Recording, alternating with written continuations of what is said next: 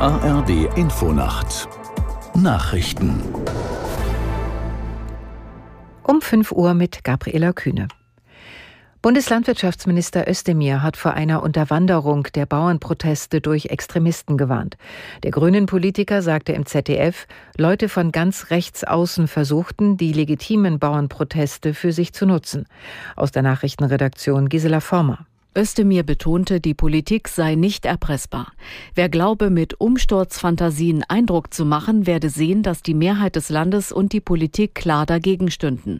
Özdemir erteilte zudem Forderungen der Landwirte eine Absage, alle geplanten Subventionskürzungen im Agrarsektor zurückzunehmen.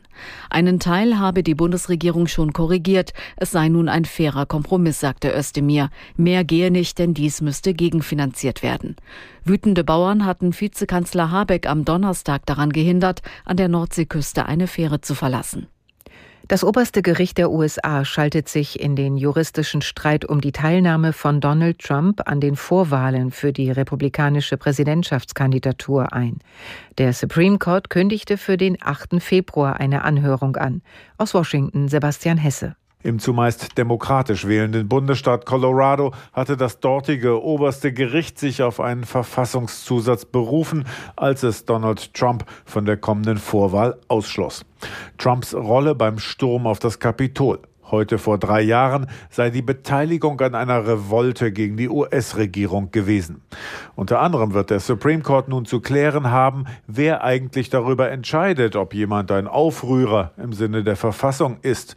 Der Kongress in Washington mit landesweiter Gültigkeit oder doch die Bundesstaaten einzeln, wie in Colorado und in Maine geschehen. Drei Monate nach dem Großangriff der Hamas auf Israel ist der Gazastreifen nach Einschätzung von UN-Nothilfekoordinator Griffiths unbewohnbar. Es bahne sich eine Katastrophe für die öffentliche Gesundheit an. Eine Hungersnot stehe kurz bevor. Gebiete, die als sicher für einen Rückzug deklariert worden seien, seien bombardiert worden, beklagte der Brite. Nach dem schweren Erdbeben in Japan am Neujahrstag ist die Zahl der Todesopfer auf 100 gestiegen. Das gaben die Behörden bekannt. Mehr als 200 Menschen gelten noch als vermisst. Die Regierung hatte zusätzliche Soldaten in das Katastrophengebiet an der Westküste entsandt, um die Such- und Rettungstrupps vor Ort zu unterstützen. Erdrutsche und Nachbeben erschwerten den Einsatz. Das waren die Nachrichten. Das Wetter in Deutschland. Tagsüber im Norden und in der Mitte zeitweise Schnee, in den Alpen schein, schneit es dauerhaft.